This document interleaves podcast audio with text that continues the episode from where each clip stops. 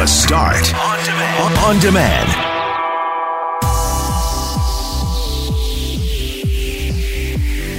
A Canadian veteran is at war with her own military and the government, who are refusing to pay for her prosthetic leg, even though she lost the leg in a crash while she was in uniform. Mayor Brian Bowman sits down with us to chat about the meth crisis in our city and what can we do to make Winnipeg transit better. And finally, we're going to head to Utah to tell you about the Reply All Apocalypse. I'm Brett McGarry from Mackling, McGarry, and McNabb, and this is the podcast for the start.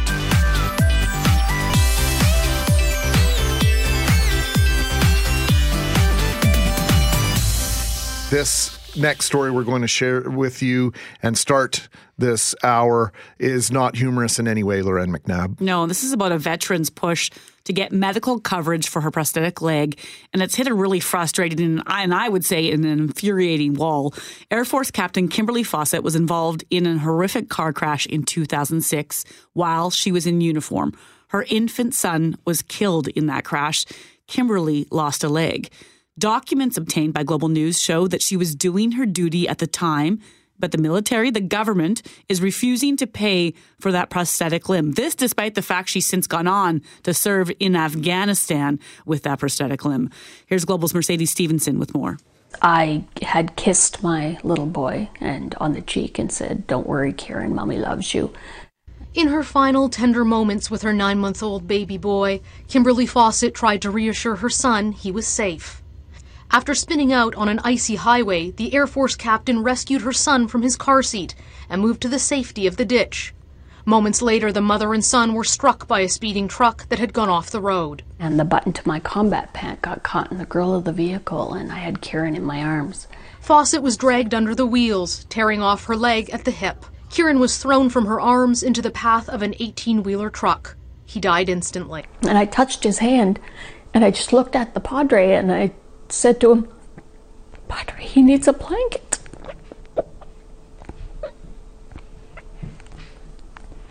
Because he's cold. It just still didn't fathom that he was going away and he wasn't coming back. Today, Fawcett continues to serve in the military, competing in the Invictus Games for injured veterans. She even deployed to Afghanistan, the only Canadian woman to serve in the war zone with a prosthetic limb. But Fawcett says her continued service and dedication have been met with betrayal. It's been 10 years of absolute hell. The military has refused to pay for Fawcett's prosthetic limb, denying she was on duty at the time of the accident. Yet documents obtained by Global News show the initial military investigation determined that Fawcett was on duty. A later review by a two star general stated Fawcett was driving her son to his grandparents at the time of the accident. That was part of a contingency plan the military required because both Fawcett and her husband could be deployed overseas at a moment's notice and at the same time. The military overturned the report's finding and refused to cover the cost of Fawcett's prosthetic leg. That decision triggered Veterans Affairs to deny her claim too. It was coming down to points of semantics, so it wasn't points of honor, duty, loyalty. It was like all of that was thrown out the window. Captain Fawcett is fighting the federal government to pay for her prosthetic leg in court, but she hopes tonight the Minister of National Defense will hear her appeal. Mercedes Stephenson, Global News, Ottawa. I just Googled what does it cost to pay for a prosthetic leg. What does a prosthetic leg cost? And the, first hit, and I'd have to look into it closer, but $5,000 to $50,000. We're not talking about a lot of money here for this person who served our country. But even if we are, say it's several times a year that needs changes, that needs new limbs, fix this. She, she should not have to go to court to appeal something that they owe her. Fix this. This is out. Like, I couldn't listen to this story without being, first of all, crying because that poor family, and they go and serve this country, and both her and her husband are in the military, and then the the most terrible thing happens to you is to lose your child. It's and then to have this thrown on top of that, it's egregious. Like it's it's awful. She used the words honor, duty, and loyalty. These shouldn't even have had to come into play in terms of this decision, in terms of the logistics involved and the plan that her and her husband needed to have because of being a part of this special unit. It was very clear what needed to to be done, what would happen in a situation where she was being deployed. And that was the act she was in when this horrific accident happened. She was taking her son to her parents so that she could serve our country.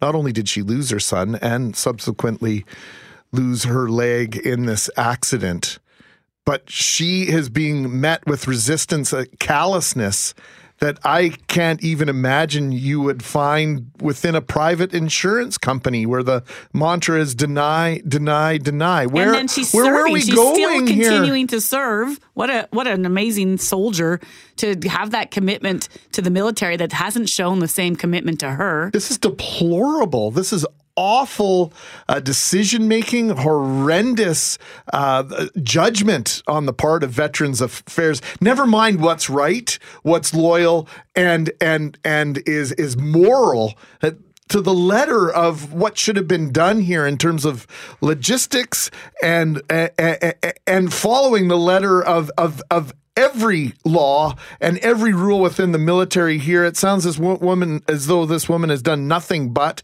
and this is the answer she gets. Makes you wonder why anybody would join our military the way that uh, the government treats its veterans. You can weigh in at 204 780 6868. Scott saying the damage done by her treatment by the military is worse than the horrific accident that put her in this situation. You can also email mackling at cjob.com, McGarry at cjob.com, or McNabb at cjob.com.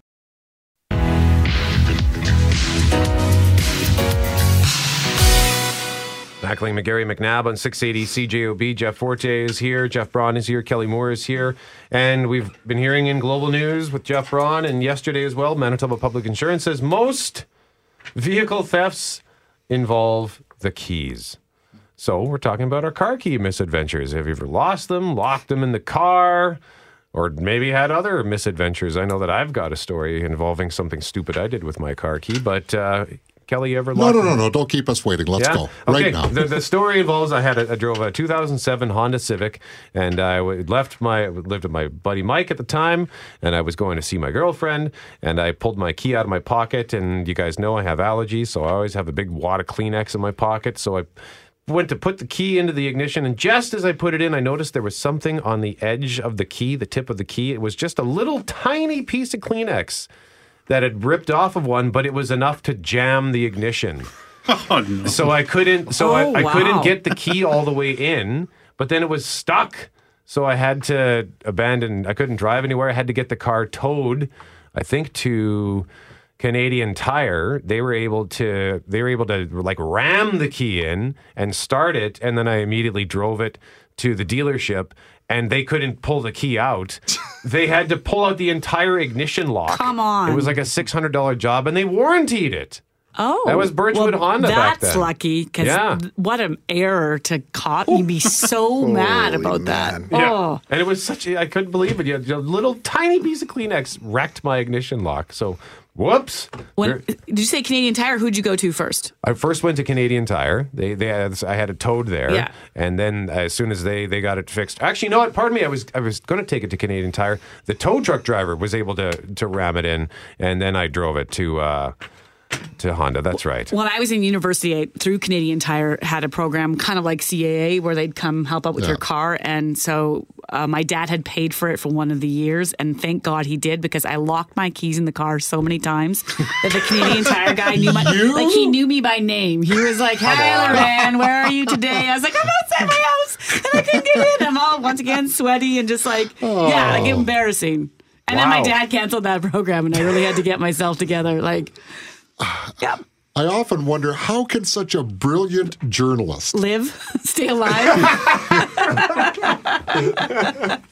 be such a forgetful fanny? I Ah, I'm mean, the worst. I am the worst, Kelly. You've learned that. Brian, you ever lock your keys in your car or lose No, them? I did the opposite, but it worked out. It's, it's a weird story. Uh, my car had been stolen, and they'd sc- screwed around with the lock. You know how they do stuff like that. And then a couple years later, the inside of the door panel on my old Neon came loose, and it got very, very stuck to the point where you couldn't open the driver's side door at all. So I was for a few weeks. I was climbing in through the passenger side because I didn't want to get it fixed. Like a Dukes of Hazzard. Did I you was- have like a move oh, going on? I later Like- just smashed it and drilled it, oh. put all these holes in my car myself. But for a while there, driver's side door wouldn't open no matter what. Somebody came and tried to break in because I saw a bunch of brand new little like screwdriver marks all by the keyhole and stuff. So, but they couldn't get in because the door wouldn't open. but I had left the passenger side unlocked. They could have gone around and got in easily like that and stolen my car again, but they never did. Wow. Kelly. Oh, you thwarted them. First day of holidays. Haven't even made it out of town. Stop at McDonald's to have something to eat. I, I can't remember how old the girls were, but they weren't very old at that time. So, you know, we clean off the table, dump our garbage into the garbage can, oh. get out to the car, and you know where this one's going. yeah. Keys were on one of the trays. Okay. I can't remember if we had a backup set of keys and we just said to heck with it and used that and, and drove off. Or I do remember searching through the garbage. My wife says, For God's sakes, they're going to think you're digging for food. Get out of there. Well, you Yeah, could, you yeah, could- yeah. that's a that's a you have to uh. explain that. That's an expensive like if you have to go on your trip, you would delay everything. It's like that scene from I Parenthood. think I think we had the, the spare set of keys, but yeah. because I don't think we ever found them. Forte? Oh, for me, I lose my keys, but I it- like, not outside the house. I lose them inside the house, so I mm-hmm. gotta go searching for them. But I found out if I take my spare set of keys and I turn on my car, my original, my main set of keys actually beeps five times. So I, oh. I, I learned that I can use that. So you know when I've lost my keys is when my car's turning off, turning on, turning off, turning on, and there's me running around, running around the place trying to look for my keys. oh boy, Jeff and I should never, ever, ever go on a oh. trip together. Don't you we guys won't, just we have- won't get very far. Don't you have the key spot where you just keep them all the time so you never lose them? Yeah, well, I usually make too do. I much usually sense. do, but I, I end up, you know, sometimes leaving in my jacket pocket, and I have like five different jackets. So Well, that's actually a Greg. question of the day at cjob.com. Where we're wondering where do you keep your car keys? And so far, I'm just pulling up the results now. You can the options are by the front or back door, in my purse or coat. So purse or coat, 50%, 38% front or back door, and 12% say I have a spare in the car. And we actually have a listener A who spare texted. in the car? Yeah, and Adam says I lock my keys in the or uh, let's see here. What does Oh, that help if it's in the car? I locked Well, my you have a keys in the truck after I put my kids in their car seats. Man, did I panic? I ended up busting out my driver's side window. Yeah, I've done that. To get at them. You've done that? What else? Like, name it. With keys, I've done it. Greg, No. don't get off your high horse. What are your No, keys? uh, Always uh, organized? no, I have a whole list of key misfortunes. I couldn't even pick one. Oh, well, we'll have to then sprinkle them in throughout I the have show. like nine of them. Give me one. I lost my brother's keys to his Mustang once. I lost the keys to my MG on a sleigh ride once. uh, I lost the keys for a rental car on my uncle's boat in Salmon Arm once. I, I could go on.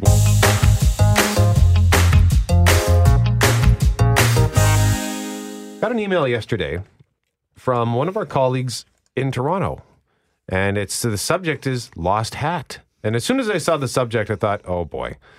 And it's addressed to all Corus Radio AM. So every employee who works for a Corus AM radio station in Canada got this email. And it simply says, It is a nice hat, found sad and lonely on the floor, now at my desk. Send description to prove it is yours, and you can get it back. This is from Global News Radio 640 Toronto. So I think, why did she send this to everyone? And I couldn't resist the urge to reply. And I said, Should I reply? And Greg says, You should say this. So I did. And I said in a reply saying, To everyone, I replied all saying, Is it a 2019 Winnipeg Jets Stanley Cup champions hat? If so, it's mine, Brett in Winnipeg. So she replies all saying, Oh no, I'm so sorry. I meant to only send it to Toronto. I never used this system. My apologies. And it is not that hat. Good luck finding it. Which, which missing the whole point of a 2019 2019 Yeah, Stanley it Cup was a hat. nice But dig at our friends in Toronto, but uh, hopefully somebody caught on to that. and the reply alls, it just comes back to something that is what that carpet email going out, and then everyone's need to reply all to the whole thing is so frustrating. But then Brett, you, which was funny because this happened to you yesterday, and then you found something even better that happened in Utah. Was it? It was in Utah, and if you just Google Utah potluck reply all, you'll get all kinds of stories. But here's a, I think this one is the one I enjoy the most from the New York Times. What happens when you reply all to over 22,000 state workers? Oh my gosh. Subject, hashtag reply all apocalypse. Two, all readers at NewYorkTimes.com. Reply all, the scourge that has afflicted office workers everywhere has hit 22,000 government employees in Utah, demonstrating that decades into the invention of email, many of us still don't understand its etiquette. This is a public advisory. Please do not reply all. For at least 20 years now, emailers everywhere have received those pesky group messages, and for at least 20 years, they have tried to resist the allure of the reply all button. they have often failed, with the first messengers asking to be removed from a list, the second group pointing out that the first group should really stop emailing everyone, and the third group deciding now was just the right moment to show off their wit. That's exactly what happens. You're either like angry for the reply all, or you want to point it out, or you just like I did this yesterday. I replied all to something, didn't mean to, then continued to reply all because I knew it was just kind of a jerk thing to do, and I found it funny, even though I know that that's driving people crazy. So, So- why? Which brings us to Maria Peterson in Utah's pre holiday reply all apocalypse, or potluck gate, or reply all madness. The state's internet pundits, including Lef- Lieutenant Governor Spencer Cox, are all over this. this is real and it's an emergency, Mr. Cox deadpanned on Twitter on Friday. I fear it will never end. So, Ms. Peterson, 37, deputy director in the job training section at the Utah Department of Corrections, on Friday she sends out this calendar invite for her division's annual potluck. It was meant for 80 people, but someone in the technology department had been tinkering with her email. Uh, a variation of everyone at utah.gov, and suddenly the invitation went to more than 22,000 guests. That's nearly every employee in Utah's government. So there proceeded from there an onslaught of emails, people replying. I thought, I think you added the wrong Becky to your contact list. Uh, read the message. Stop replying all. Please bring a $5 white elephant gift. And then an unnamed writer in tax waivers saying simply, stop the madness. But yeah, can you imagine an email going out? You meant to send it to 80 people, and it goes out to 22,000 people. Now you know why people are hesitant to reply all when they should be replying all for fear of something exactly like that or, or a version thereof. Mayor Brian Bowman nice joining to us live guys. in studio. How are you, sir? I'm great. How are you doing? Good, good. Looking forward to the holidays. And, sure. Uh, just careful driving outside, though. If you're coming into work, you're getting all kinds of text messages about slippery roads and foggy conditions. Watch out for deer and all that. How was your ride in? Uh, it was slippery. Uh, yeah, yeah. I, had to, I left a little bit early just to uh, make sure I got here safely. So uh, yeah, just encourage everybody also just take time, try to leave a little bit early, and be patient with each other when you're on the roads. Well, we're always uh, anxious to hear what's coming next when it comes to one of the big issues that's been talked about repeatedly in the city. And that, of course, is is meth. And I know yesterday you took your case to Ottawa, uh, spoke via teleconference to the committee there to, to sort of share what's been going on in Winnipeg. We've talked about it ad nauseum, and we've used the word crisis. And one thing that keeps coming up is the question of, okay, we know there's a problem, but are we dealing with this like it is a crisis? Do you think we're responding appropriately, whether it's the mayor of Winnipeg? The premier of the province or the federal government? Are we failing right now? Yes, absolutely. Uh, there's more that needs to be done uh, by all levels of government, and so the the response has been it, it's been inadequate. I mean, you just you, you have to only talk to uh, those that are uh, on the front lines to know that a lot more needs to be done. And there's been some positive steps in in recent weeks by both federal and provincial governments, and um, you know, I commend them for for taking those actions. Obviously, we we want to see a lot more, and we'll be there to support those efforts uh, as best we can as a municipal government. As a municipal government, and I think the buck. I don't want to say the buck's getting passed because I know it's a it's a trilateral issue. We got health, we've got policing, and all the rest. But just as the mayor of Winnipeg, is there something specific that you can do as a city hall right now that would help address this problem beyond just the borders or the talk about treatment beds for meth addicts? Like, what can the city do to start cracking down on this while we wait for everybody else to do something else? Well, there's a few things that we're already doing. I mean, one is the Winnipeg Police Service has initiated their illicit drug strategy, which has a three prong approach dealing with education, enforcement, and intervention. Uh, we've made available lands for extra treatment with the uh, Bruce Oake Memorial Recovery Center. Um, and uh, and we're continuing to uh, to press our case with other levels of government that have both the resources and the mandate for uh, for health services. And so, and we're going to continue to be open to, to how how more what more can we do? I mean, the uh, Mitchell Fabrics building, of course, the Main Street project, they're doing great work and fully support their expansion plans. We'll continue to be partners with with organizations where we can help, but this is an issue where um, you know, you talk about you know passing the buck and and and really the the finger pointing that happens uh, at times. This is a this is an issue where we everybody needs to kind of put the swords down and and focus on the people who need the help the most. Um, it, this this isn't this shouldn't be a political issue, and uh, I know that might seem odd coming from a politician, but we really need to just sit down in the room, find out what resources are there, listen to those with lived experience and and that are on the front lines because those answers of what we need to do, do are well known. We need more supports for mental health, addictions, and homelessness. Uh, we do need to beef up uh, border security to stop the flow of of meth into the country. Um, but as long as the demand is there, you know, the supply, whether it's meth or some other drug, uh, you know, we we have folks who who need help in our community, and and we should be we should be doing what we do in Winnipeg best. That's by working together. And so I, I've been trying to facilitate that dialogue between federal and provincial governments so we can find ways of working together and supporting each other. So uh, we only have so much time with you. So apologies. We could do this entire Yeah, segment on, on meth. Uh, but another, I would call it an emergency, is the safety of our transit operators. And some would be asking what's taking so long and trying to find or implementing a solution to keep our transit operators safer. Are we any closer to that, Mayor Bowman? Yeah, I mean, we have taken steps, and we're going to continue to to uh, to work with the Transit Advisory Committee. This was called called for by the union. Uh, they're a part of it, and uh, and they, we've implemented 100 percent of their recommendations to date. There is a lot more that has to be done and will be done. Um, right now, we're focused on implementing those recommendations uh, that that beef up security, that have tested, of course, the uh, the safety shields. And uh, you can expect to see this as a as an area of focus in the upcoming budget as well. And the dialogue is continuing with the Transit Advisory Committee in the uh, in the meantime. When are we going to get the sense that tri- transit's become a priority again? Because I- I've asked you this before, but I'm going to ask it again. Uh, You know, a lot of people, the provincial government, I think, sees transit as an obligation. Uh, You've said that it's a priority for you. When are we going to get that sense?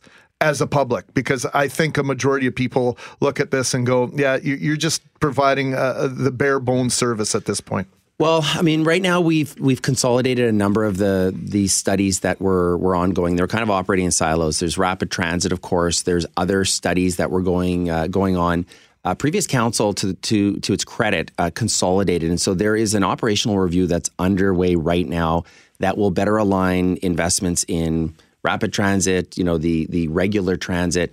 Uh, also look at further electrification of the fleet. Look at uh, improved safety, and of course, uh, high frequency networks. Which, How about fare collection, which is a huge issue right yeah, now? Well, and and I mean continued improvements in that regard as well. Um, so I mean, it is. I, I I think during this term of office, that is, and I've been communicating this to members of council as well. If there's one issue that I think we're going to have to be willing to uh, make tough decisions to really improve transit. I mean, it, it hasn't had a full kind of review like this in a generation. I mean, I've been riding. I'm in Charleswood. I, I've been riding the 66 my whole life. The routes haven't really changed much. It's it's the transit service of of your grandma or grandpa, and so we have to be uh, prepared to take some some political risks to to to shake things up for the better. Uh, the key is going to be how we do it, of course, to make sure that it's it, there's smart decisions.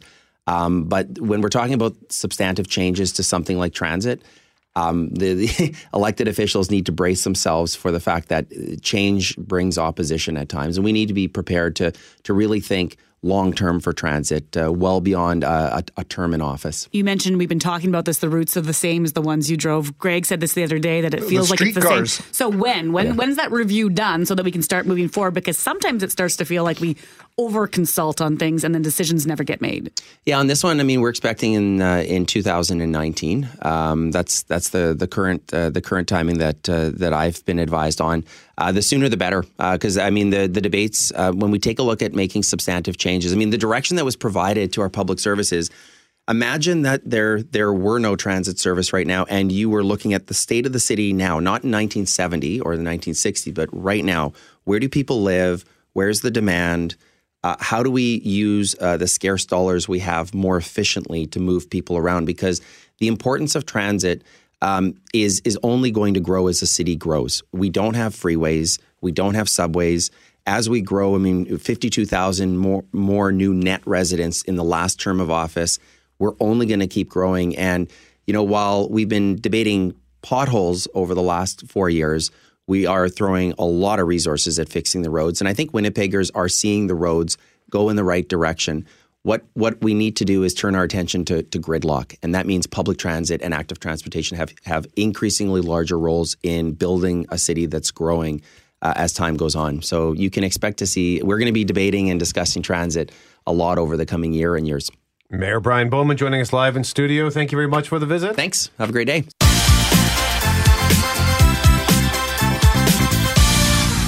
And right now in studio, we welcome our friend Charlene Van Buchenhout, Dalnavert Museum Programming and Marketing Director for Something Cool, starting tomorrow and going through the weekend just in time for the holidays. Charlene, how's it going? I'm well. How are you? Doing okay. Thanks for coming back to see us. I'm always happy to be here. Miracle on 34th Street, a radio play. You did, you did something similar last year, right? That's right. Uh, last year we did uh, It's a Wonderful Life radio play uh, because um, it's being done somewhere else at a different theater this year.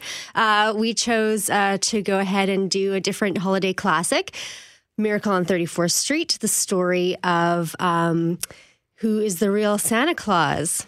Okay, so uh, so how does it work? Like, uh, did are you pulling it like from an original script of a radio play, or did you do your own? Uh, It's actually a transcription from, um, it's an old transcription from.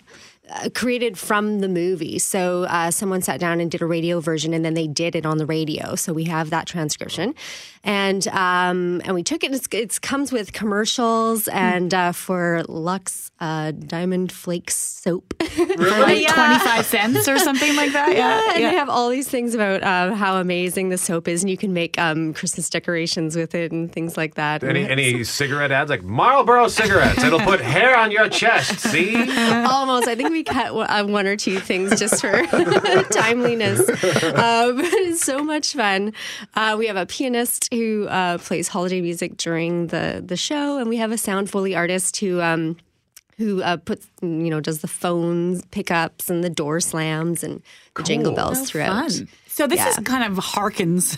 I can't believe I just used that word, but but it harkens back to a time when this was so popular, right? The before film and all the rest, you would turn on the radio and hear an entire production go on for hours, and you would listen to it like a play, but without any visuals. It's fascinating. Yeah, and you have to use your imagination, and the sound helps uh, so much. So last year, a lot of people you could see in the audience were just sitting there with their eyes closed, just imagining um, what was happening. So it was, uh, it was, it was so much. Um, Real. That Real. makes it Yeah, real. so real, yeah. Well, I was imagining the audience sort of uh, a la The Voice on NBC with their backs turned to the to the stage, so to speak, so that you, you could totally lose yourself in the production itself. I love radio plays. I love old time radio. And Loren, you, you you just you painted that picture of you know that word hearken and people would come, the family would come into the living room, right? You'd have, I'm picturing a fires roaring, that great big uh, standing radio. The radio pe- was huge, It was too. gigantic, right? And, and you, you, the kids sitting on the floor,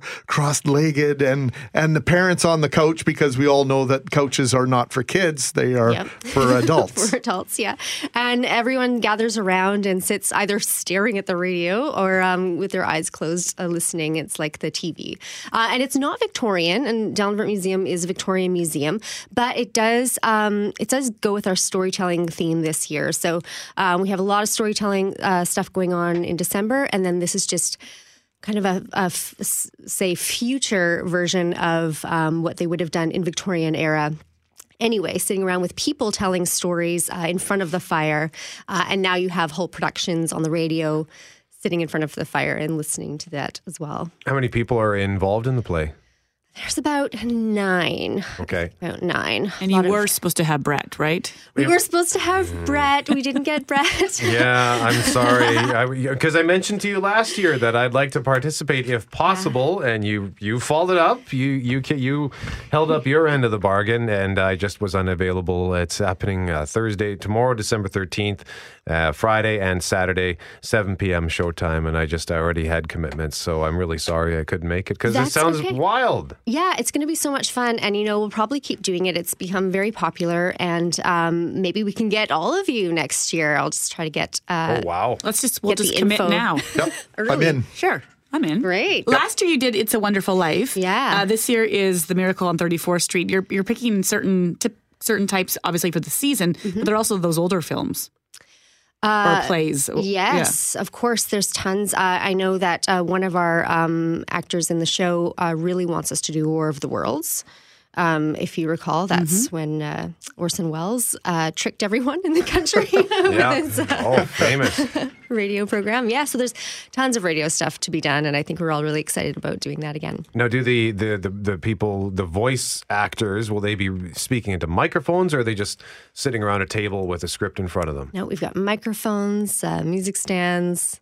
Um, yeah, everything you could want to look at when you see a think of a radio play. I love it. It sounds fantastic, and I have to applaud you for the efforts you're going to to not only make to bring this home alive and to bring this museum uh, to the masses. Because if they don't come to you, you sort of have to you sort of have to alter your approach and, and open doors and bring people in for other reasons so they can d- discover this magnificent structure in our downtown. Yeah, that's what we like to do. Um, all of the programming is about bringing people in to discover the museum um, in whatever way we can. We try to tie it to the Victorian era, but even if we don't with this radio play, um, we can still tie it to our storytelling theme and like classic holiday um, films and uh, fun and festive season stuff. Well, I went to the the Dracula show that you had over Halloween, and it was really cool. It was my first time at Dalnavert Museum, and just being in the home is amazing. It's such a big, old, neat old place, and then getting to interact with the property in a respectful way. Of course, you were very clear on what we were allowed to touch and what we were not allowed to touch, and uh, yeah, I was really impressed, especially with the the show you put on at the end. The sound system was amazing. I was not expecting that. So Well, you must come back and see the museum in the day or with the lights on, um, because Dracula had all the lights off. But with the lights on and all the festive decor, we have a real tree in the parlor. It's balsam fir and it smells amazing right now. and any mistletoe you have Of to watch course. for. Oof. Yeah. McNabb's out. I just want to. I just want to have the warning, the heads up. That's all. You can go to friendsofdalnavert.ca to get tickets for Miracle on 34th Street, a live radio play. Once again, it's happening tomorrow night at 7 o'clock. And then uh, what time on uh, Friday is it? Seven on uh, each night, Friday and Saturday as well. Any then- parking tips? Parking, we have parking at the museum. Um, so we have a free parking lot just north of the museum on the north side of the wall. And then there's street parking as well that's free after 5.30. All right. Charlene Van Buchenhout from Dalnavert Museum, thank you so much for the visit. We appreciate it. Thank you for having me.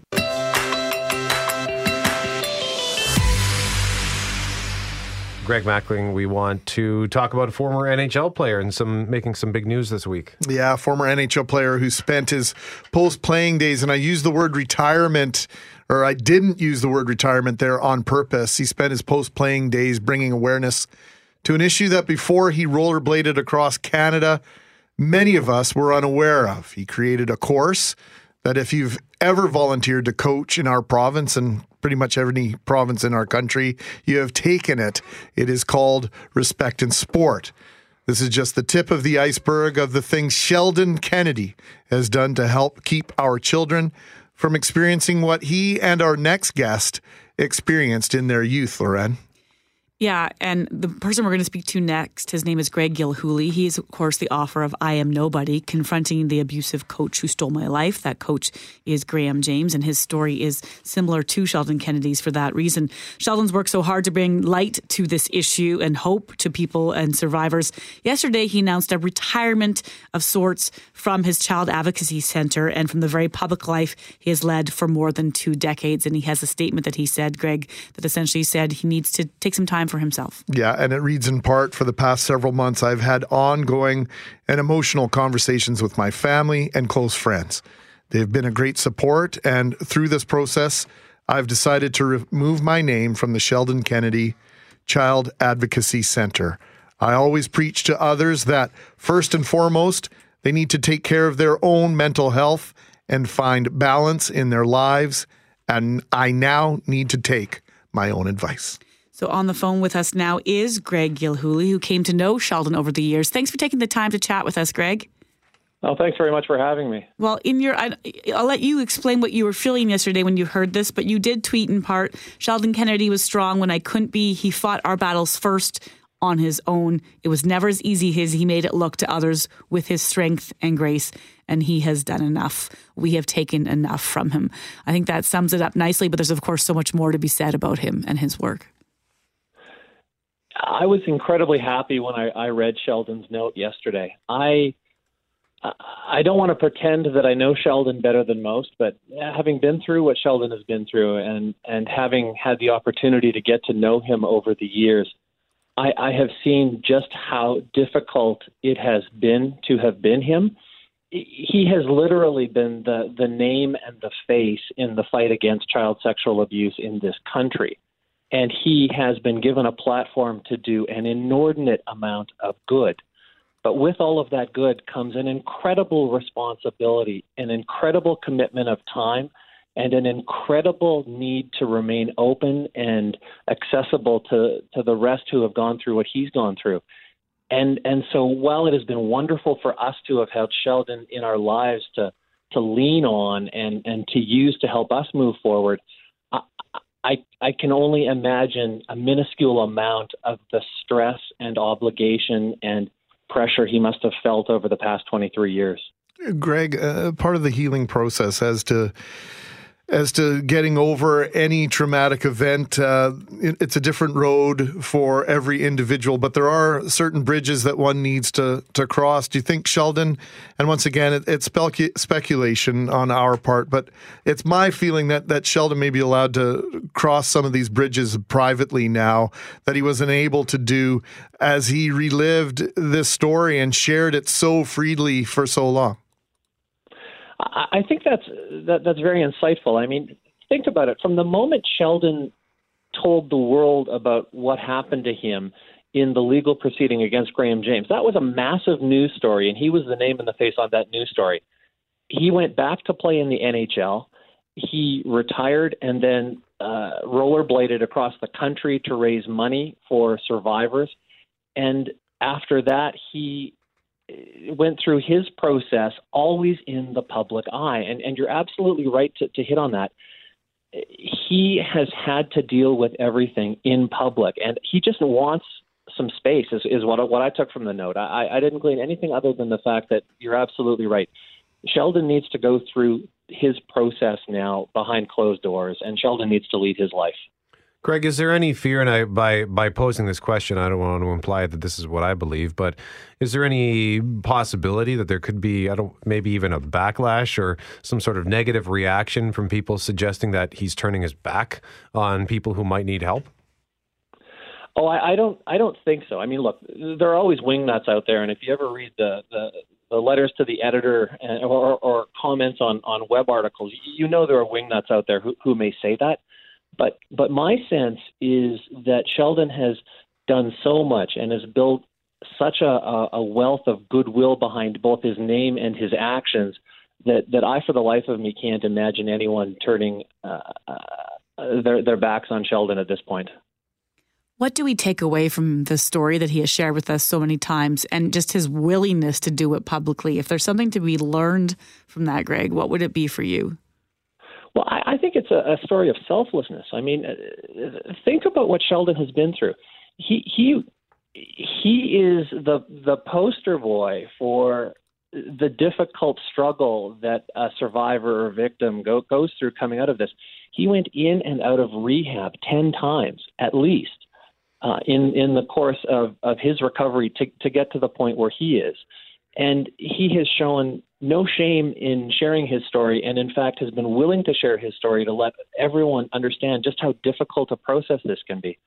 So I, I, I see in, in Sheldon uh, a very important lesson that never be too proud to hide your struggles if in telling your story other people can take strength from it.